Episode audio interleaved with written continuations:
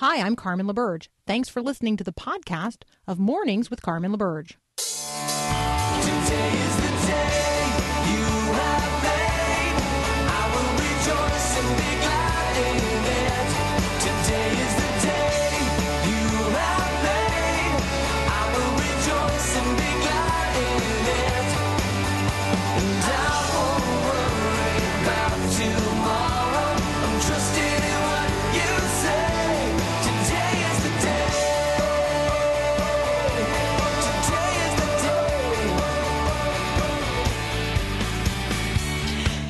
Indeed, today is the day.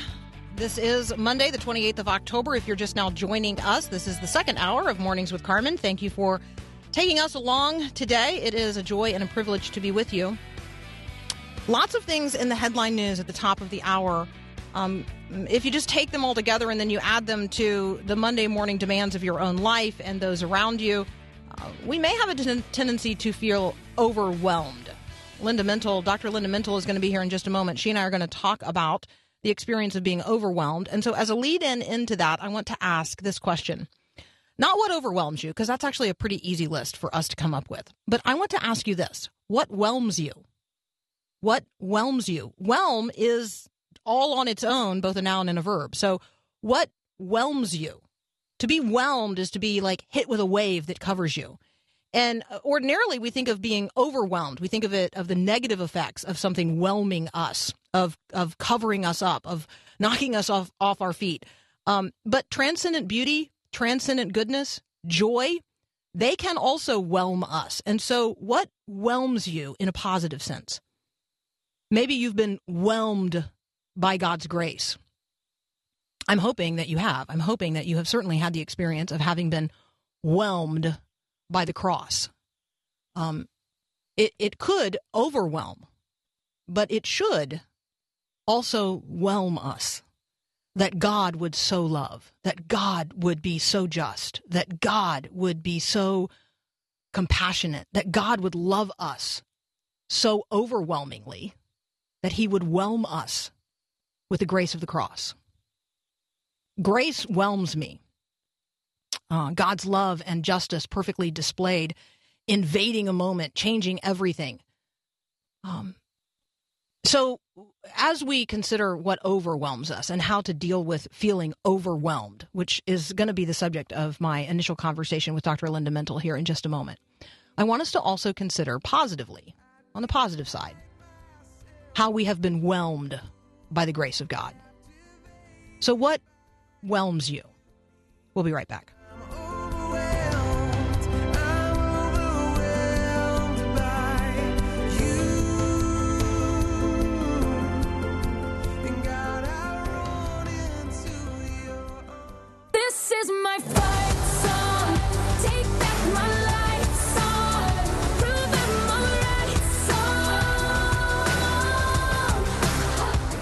Joining me now, Dr. Linda Mintle. You hear her here on the Faith Radio Network on the Dr. Linda Mintle Show. You can find her online at drlindamintle.com. Linda, welcome back.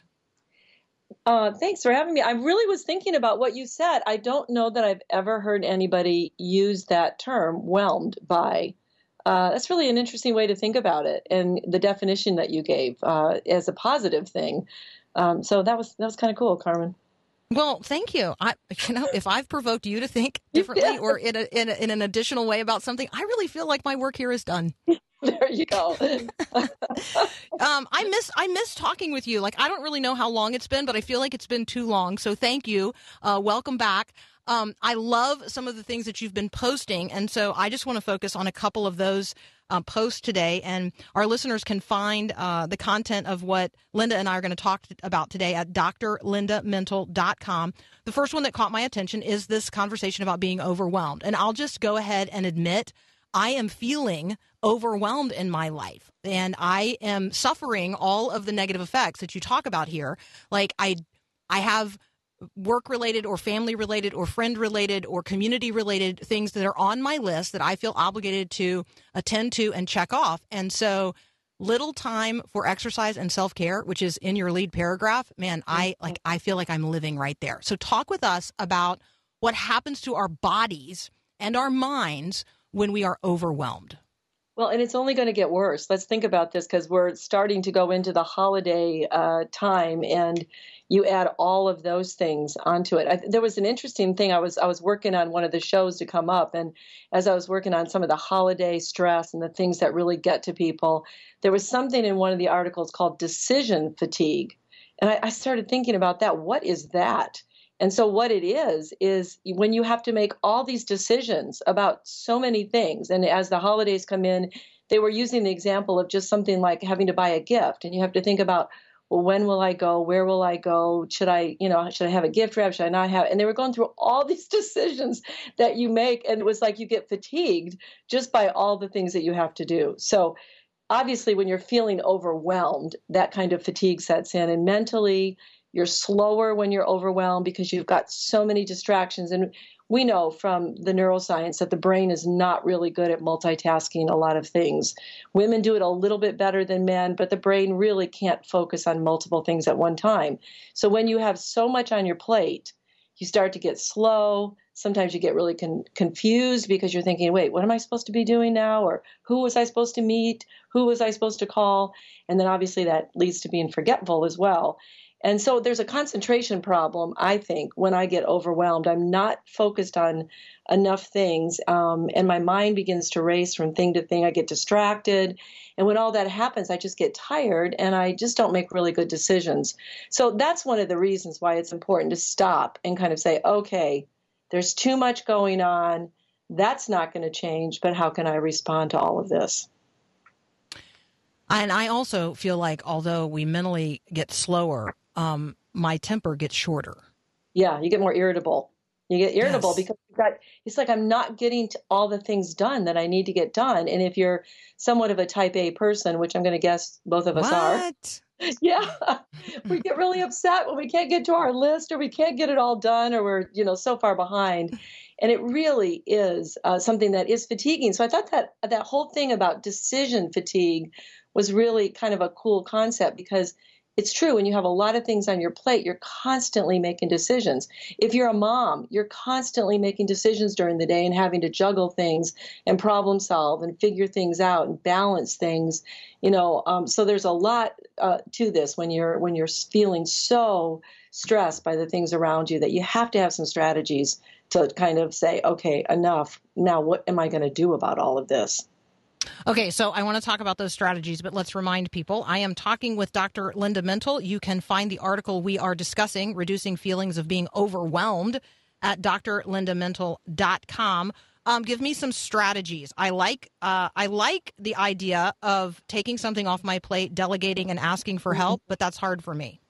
Yeah, it's hard for me too because sometimes I feel like I can do it better, and that's not the point. the point is that if you can start delegating and if you can start teaching someone else to do some of the things that maybe you're responsible, especially if you're at work and you, you have so much always on your plate, it's good to start looking around for people that you can mentor, that you can say, okay, I'm gonna I'm gonna give you some you know work on this, and it would be really helpful to me if you would do some of this. Same thing at a home, you know, getting teenagers to be more uh, part of maybe cleaning and the tasks that you have to do around the house, rather than always doing for it. But you're right, Carmen. You have to be willing to say, it may not get done exactly like I want it to, but at least if I have other people helping me, it's one more thing I can say, okay, that's off my plate for now. So this will tell you a lot about my uh, my family and my growing up. Um, anytime that it felt like you had too much on your plate, we were encouraged to just get a bigger plate. so, so I don't know. It was about a year ago when I was like, "My plate, my plate, my plate is just." Well, maybe it was two years ago, and and my mom was like, mm, "Time for a turkey platter." So I'm just telling you that, like some of us, this is like really, really hard. The moving things off of our plate onto the plates of others, sharing the joy, sharing the feast of opportunity. These are the images I'm trying to uh, embrace. All right, when we come back, can we move to a conversation about uh, good gossip? Yeah, that'd be great. I love that. We're going to take I a won't quick talk break. about you in the meantime. Well, that's okay. I I think that if people are talking about me behind my back, it's good. So I am uh-huh. completely wired to want people to talk about me behind my back. So there you go. All right, I'm going to continue my conversation with Dr. Linda Mintle here in just a moment. We're going to transition from talking about being overwhelmed to good gossip. Can gossip be good? That's up next here on Mornings with Carmen.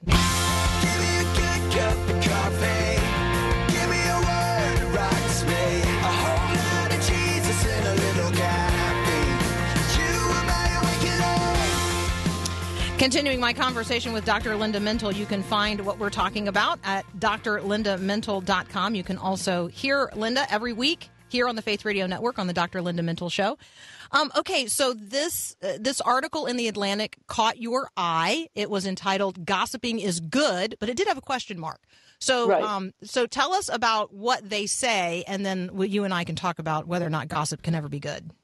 Yeah, so because you have my uh, curiosity up now, based on what you said before the break, but there were really three points in there that that they were saying. The first one was that there was some conclusion from some studies that they had done that two people who share negative gossip over a third person actually bond and feel very close to each other. So the implication of that was. Well, gossiping can actually be a good thing if you're building a bond with another person over a third person that you're talking about. Now we, we have a lot of problems with that scripturally, but this is this is one of the things that they were saying. Second point that they made is that sometimes if you gossip about someone, and I'm guessing that this would be maybe related to social media and ways that people hear the gossip and see the gossip about them, them that sometimes that person is motivated to make some type of change in their life. And then the third point was culturally, it gives us some type of identity, a shared identity. Um, in terms of, and we do have a culture of gossip. I mean, that is true. We've got TV shows that are based on gossip, and you know, people make a living doing that. Um, so certainly with social media, gossip has gone rampant in our culture. So that's part of the identity, I guess, of the American culture. And they were saying maybe that's an okay thing, maybe that's a good thing. So, uh, when I think that, well, when I know that people are talking about me, and sometimes people just say, you know, I heard people talking about you. My, because I have such an exaggerated sense of myself, maybe is the issue here. Um, I, I just, well, they must be saying good things. It's, there's, you know, right? So that's when, when, when, I, when people are talking about me behind my back, my, uh, my go-to thought process is, well, I wonder what they were saying because I wonder what thing they were celebrating. I wonder what, uh, you know, Oh. like positive quality. I know. And so this gives people a little window into Carmen. if you're talking about me, I assume it's good. Well, that's an interesting assumption. I know. I'm so do- flawed. most people would do the exact opposite and think something's bad and uh, they, you know the hope was that you would be falling into that second category i just mentioned that you know if it's a, it's a problem then you're going to correct your ways but True, true, true, true. Yeah. Now that is true, and I guess I totally trust that. Not only am I pretty self-aware of my flaws, and I am, and I know they are many, um, but I also have really trustworthy people very close to me in my life who speak those kinds of truths directly to me, and Yeah. so. Um, I mean, you know, are people, uh, you know, talking about the fact that mm, she's looking a little more hippie these days than uh, than she used to? Um, you know, maybe they are, but maybe they are also maybe talking more often about what they're what they're hearing and how they're being inspired and the quality uh, of a character trait than they are a physical attribute this week. So I think that part of you know part of my hope is that we can spark positive gossip, and I call it goss up. Like, right? Could we spark a goss up movement where people talk positively about one another? Well, let, let's be real clear, though, Carmen. In the Bible, it's very clear that gossip is not something we're supposed to be doing. I mean, when you read Right. Scripture and you put the list that it inc- it is included in is pretty pretty bad. It's in with envy and murder and strife and deceit and maliciousness. That's not a great list to be, uh, you know, be included in. So the problem I had when I read the article was like, you know, seriously, isn't there better? Aren't there better ways to bond with people other than by Mm. talking about them? in the therapy world, we call that an unhealthy triangle. You know, two Mhm. people are talking about somebody rather than talking directly to that person. So that is not a positive strategy in any sense of the way. And the other part about, you know, maybe helping someone correct their behavior, just go to the person and talk to them directly. That's the biblical instruction in Matthew 18, is that you go to them. And then, uh, so I think in some ways what you're talking about really isn't gossip, gossip at all, and you're changing it to gossip up it's really what the Bible tells us to do, which is to encourage one another and to do it by building each other up. And gossip does not do that in any way. So I just thought, again, here we are with a little bit of a cultural clash. You know, the, the they're trying to spin gossip into maybe something good. And yet we know from a biblical point of view, there's nothing really good about gossip. In the long run, gossip really does harm people, and it you know it's careless words. And again, we're supposed to be careful with our words. We're supposed to use our tongue to build up, not tear down. So I really couldn't find anything good about gossip. And I completely and totally agree. I think that the well, I think that the motivation of the writers of the Atlantic is uh, is interesting to me though. They they want a they want to find a redemptive thread. Like there's a re, there's a desire to find redemption in in the very very most secular expressions of the world. Like that's It's- in there somewhere. Well, I think the one of it gives people, it gives them a bond and it gets them close. It's it's like, are we that desperate in our culture to find ways to bond with another person in order to have an intimate relationship with them?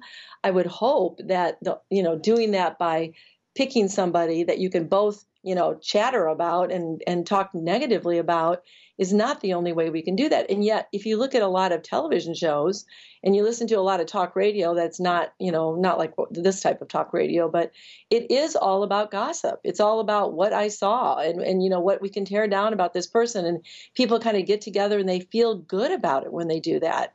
But just because you feel good about tearing down another person, usually that's because you don't feel so good about yourself, and it makes you feel a little bit more secure by, you know, tell, telling someone else or talking about someone else in a negative way. But that's just not the way to do it. So to me, it was sort of like we're accommodating the culture and we're going to try to find some upspin on this thing, but it, it just doesn't fly when you think about healthy relationships and the way that you really should deal with people one on one. Absolutely. I uh, so let me just encourage people again to go go check out what Linda has written about this. You can find it at drlindamintle.com. Um, okay, let's uh, let's reach reach back. We have you and I have talked about your newest book, but for those who may have missed that particular day, um, why don't you take two minutes and tell people about uh, about your newest book? Thanks. Yeah, I would love to do that because there there's been an opioid crisis that we all know about. There's been a, an alarm sound about that. And so, as we were sounding the alarm for a couple of years, um, do- another physician and I, physician and I, decided we've got to do something to uh, help people. So we're sort of like the fire truck coming in and saying, "Okay, we've got the alarm. Now, what can we do?" And what we looked at was the 100 million people who are suffering with chronic pain, knowing that a number of the people that are in chronic pain have been hooked on prescription narcotics and opioids. And so we wanted to provide uh, a ton of alternatives that you can do other than getting on an opioid. One of the things that people need to understand is that opioids typically aren't all that effective with chronic pain. You build a tolerance, you can become addicted, and they can cause a lot of problems with constipation and a whole lot of physical uh, side effects. So we wanted to give people a number of things they can do. First, understand what chronic pain is about.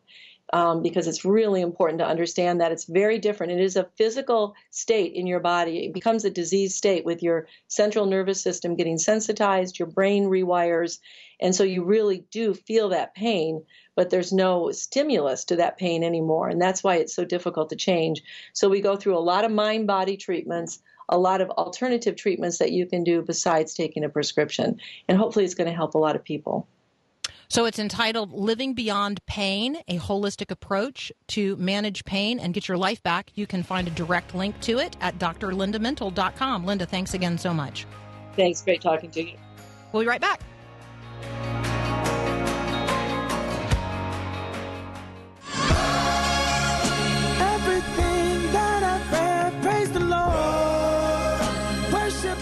Okay, I feel obligated to do one sports segment and to do it very quickly. Uh, the World Series, uh, they have now played five games. The first two games were in Houston, and the Washington Nationals won both of those games. The next three games were played in Washington, D.C., and the Houston Astros won all three of those games. So as it stands, the Astros are up three games to two in the World Series, and so the series returns to Houston for what will either be a final game six if the Astros win, or a series that will go to seven games uh, on Wednesday if the Nats win tomorrow. That that here's why I'm saying that. So far, there has been literally no home field advantage, none. So uh, I don't know. It's a shout out to the visiting team. That's that's what I have in sports today. All right, because the other sports headline is that ridiculous one from uh, the Big Sky conference where a uh, the female athlete of the week is, in fact, not a female. All right, so uh, that's it for sports. We are headed to the international headlines next with Dr. David Aikman, editor of Godspeed Magazine. He'll be back with a Brexit update. We're going to talk a little al Baghdadi and then a little bit of Northern Ireland. That's up next here on Mornings with Carmen. Hey, I've got a question for you. What do you and your team talk about on a daily basis? Hi, I'm Mark Gregston with Parenting Today's Teens. You probably discuss things like school or sports or homework or chores, and while those aren't bad topics, relationships require going much deeper. Do your conversations sound more like pointless banter than engaging dialogue? Just because you're talking doesn't mean you're relating. Try picking their brain on decisions you're making. And once they start talking about your stuff, try flipping the focus back on them. Mom, Dad, cut the chatter, dig a little deeper, and look for ways to really connect with the heart of your teen. And when the words finally start to flow, sit back and listen. Looking for more parenting wisdom? Go online to parentingtodaysteens.org or search for Parenting Today's Teens in your favorite app store. My name is Bond, James Bond.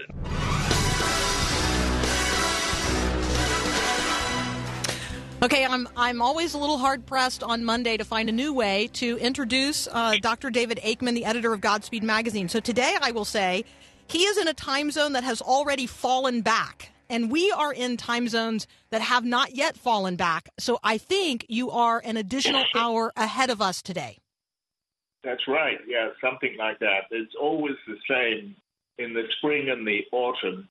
There's always a one or two week hiatus before they get converted.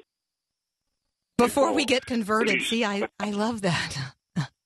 What? So one of one of the fascinating things about the UK is that um, in terms of the geography that we think about i there in England and Scotland and Wales, I suppose, is all one time zone, right? And then there are actually nine time zones around the world where the UK still uh, includes territories and crown dependencies. And so I don't, you know, it's an interesting when we talk about time. It's an interesting uh, conversation to have. But we appreciate you being with us here uh, in the good times and the bad. And let's talk. Let's start today with um, right. the death the death of al Baghdadi. Um, maybe give us some international reactions that you're hearing. Well, I think everybody is um, very happy that this guy has gone down. But of course, there are a lot of people immediately saying, well, this is not the end of IS, which is true. Um, IS is still around. They're going to do revenge attacks, et cetera, et cetera, which is sort of, um, I think, missing the forest for an individual tree. I mean, it is obviously true that he's to have successors and people who will inherit his position. The ideology of this vile movement is still continuing, and nobody's going to be able to put a complete lid on that.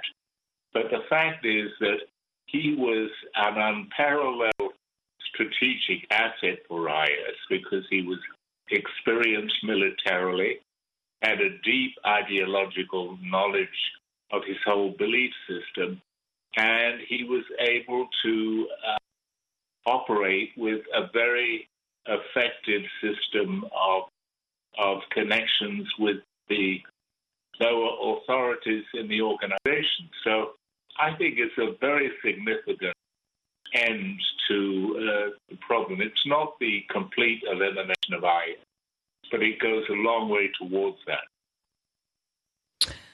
I would agree with you on every single point. Um, so thank you so much for just you know helping us recognize. Um, sometimes, David, we we only have a sense of things you know here within the United States, and I always think that it's helpful uh, when we are somewhat captive to our own media.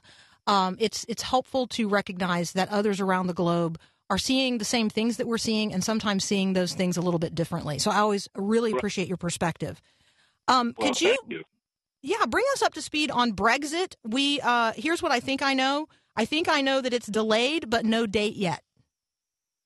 Yes, Well, what's coming up is a an attempt by the Conservative government of Boris Johnson to introduce a bill in Parliament to call for a national election in the UK on December 9th.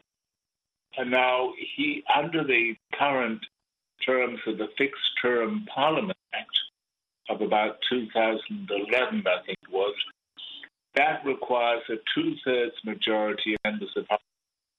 And because Labour is probably not going to support that proposition, I don't think it's going to pass.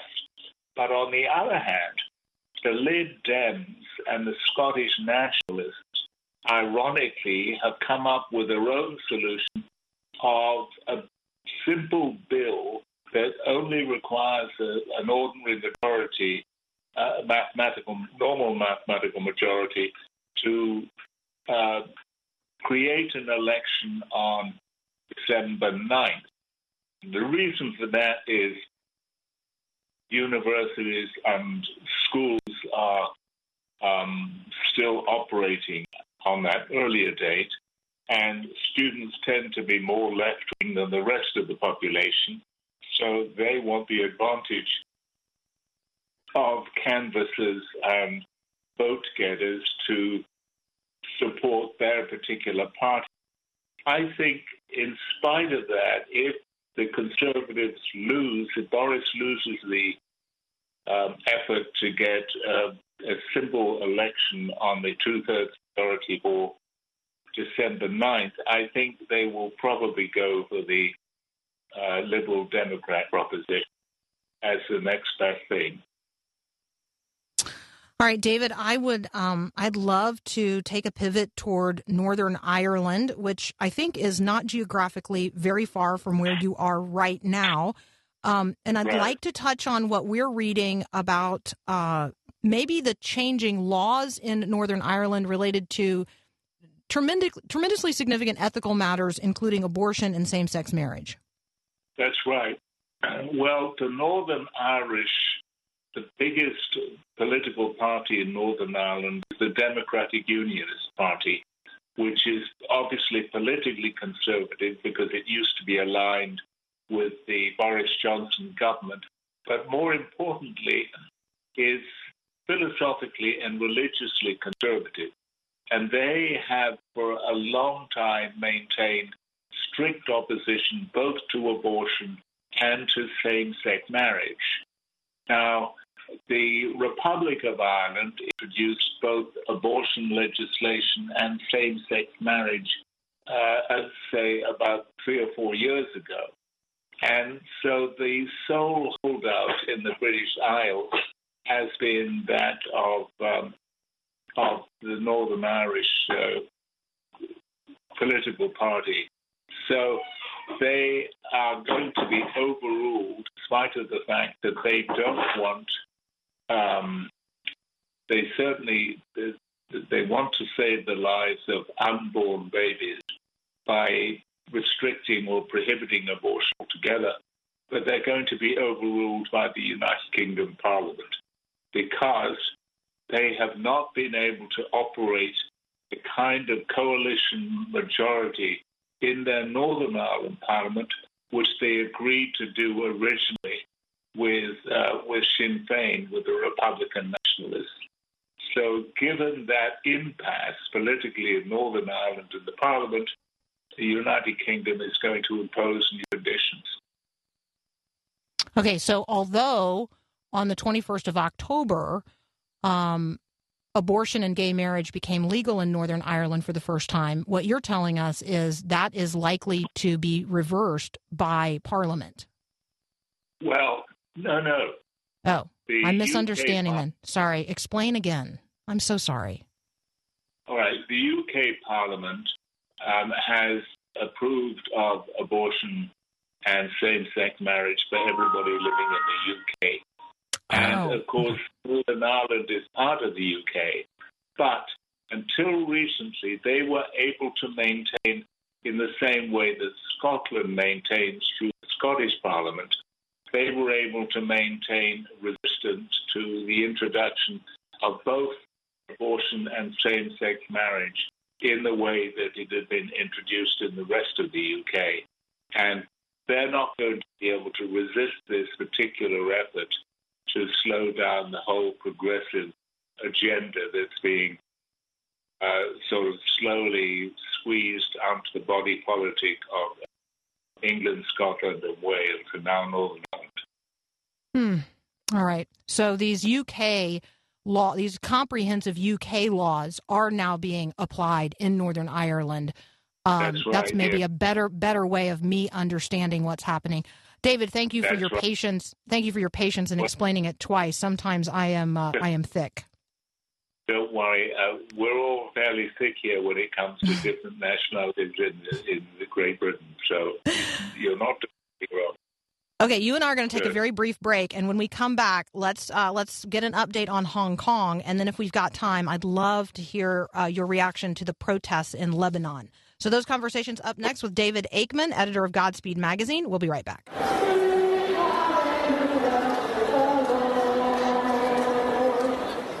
Christians in Hong Kong are uh, continuing to sing hallelujah to the Lord.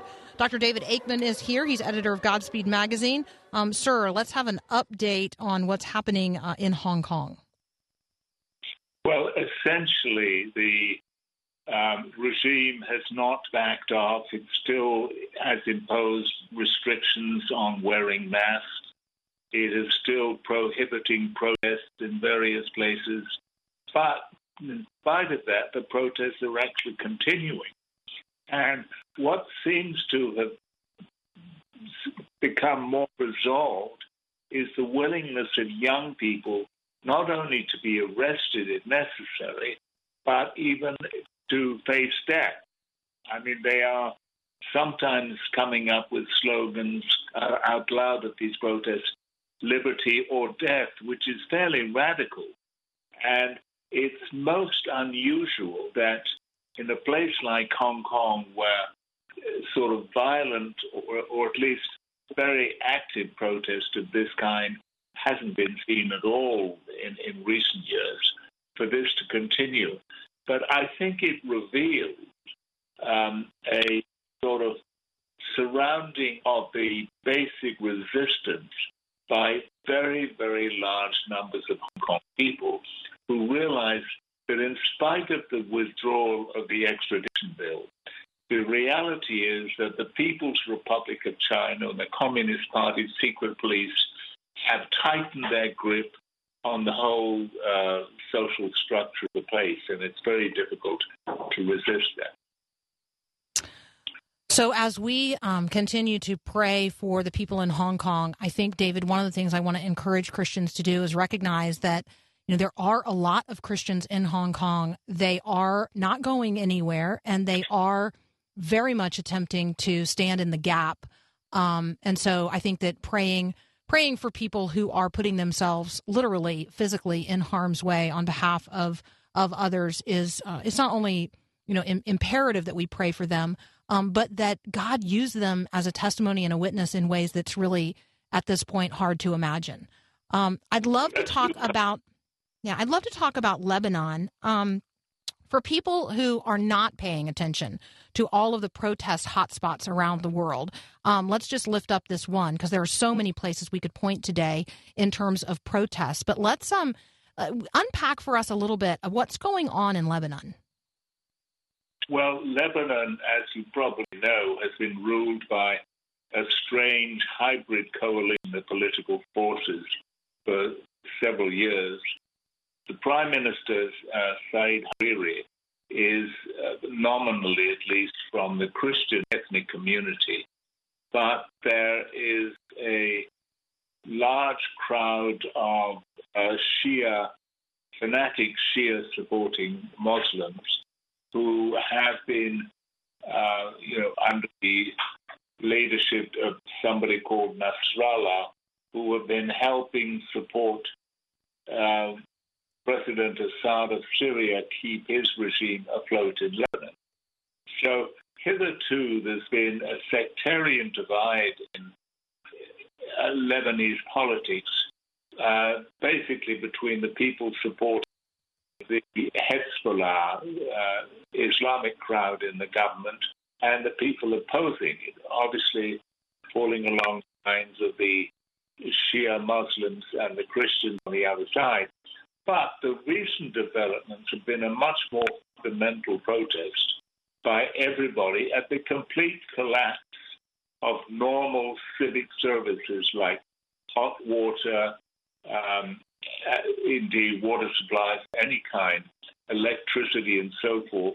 And to top it off, they started, the government started imposing a, a surtax on the use of the WhatsApp feature for international phone calls, which absolutely enraged the Lebanese who have multiple contacts with family members and friends all over the world. And they thought this was just the last straw. So it's a very difficult situation. They demand the complete change of government, new elections, but whether they will be able to come up with a political party that's able to mold these different different groups together in unity, I just don't know. David, um, again, thank you so much for your insight, your wisdom, your perspective. We uh, we really genuinely appreciate it, and have um, have a great rest of the day, even though it's one hour less than you would have had last week. All right. Thank you so or maybe much. it's one hour more. Maybe it's one hour more. One hour more, dude. Make make the most of your additional hour. Well, we did get that already on Sunday, so we, unfortunately, that's now in the past. anyway, Have a blessed have a blessed week, my friend. Thank you so much. Bye bye. All right, we uh, we got to take one more quick break, and then I'll be right back to read our listener feedback on what whelms you. You can still communicate with me uh, your what whelms me answer at 877-933-2484. That's the number that you can text. What whelms you? We'll be right back. I delight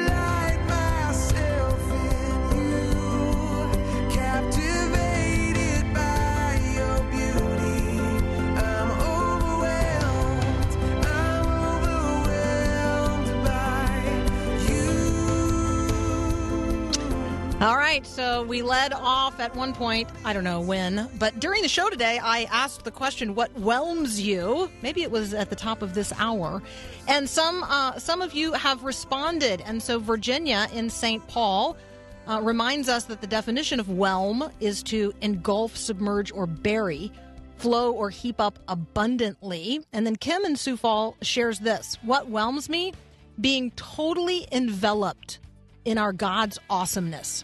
Being with loved ones, being productive, getting things done also whelms me. And then Barb in Madison, and uh, for for our um, for our friends at Faith 102.5 in Madison, this is when you want to start uh, recording the highlight reel.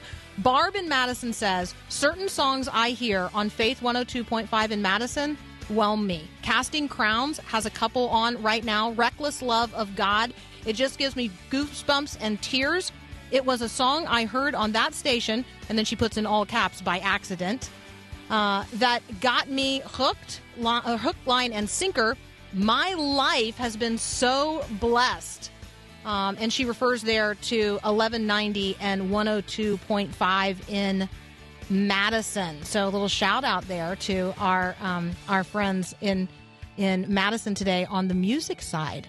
So um, we do have a music side to everything that we do, and you can check that out at myfaithradio.com. If you need some encouraging music today, we've got that. Uh, we've got that for you as well. Why don't you share today's show with somebody new? You can go and grab the podcast a little bit later today at myfaithradio.com.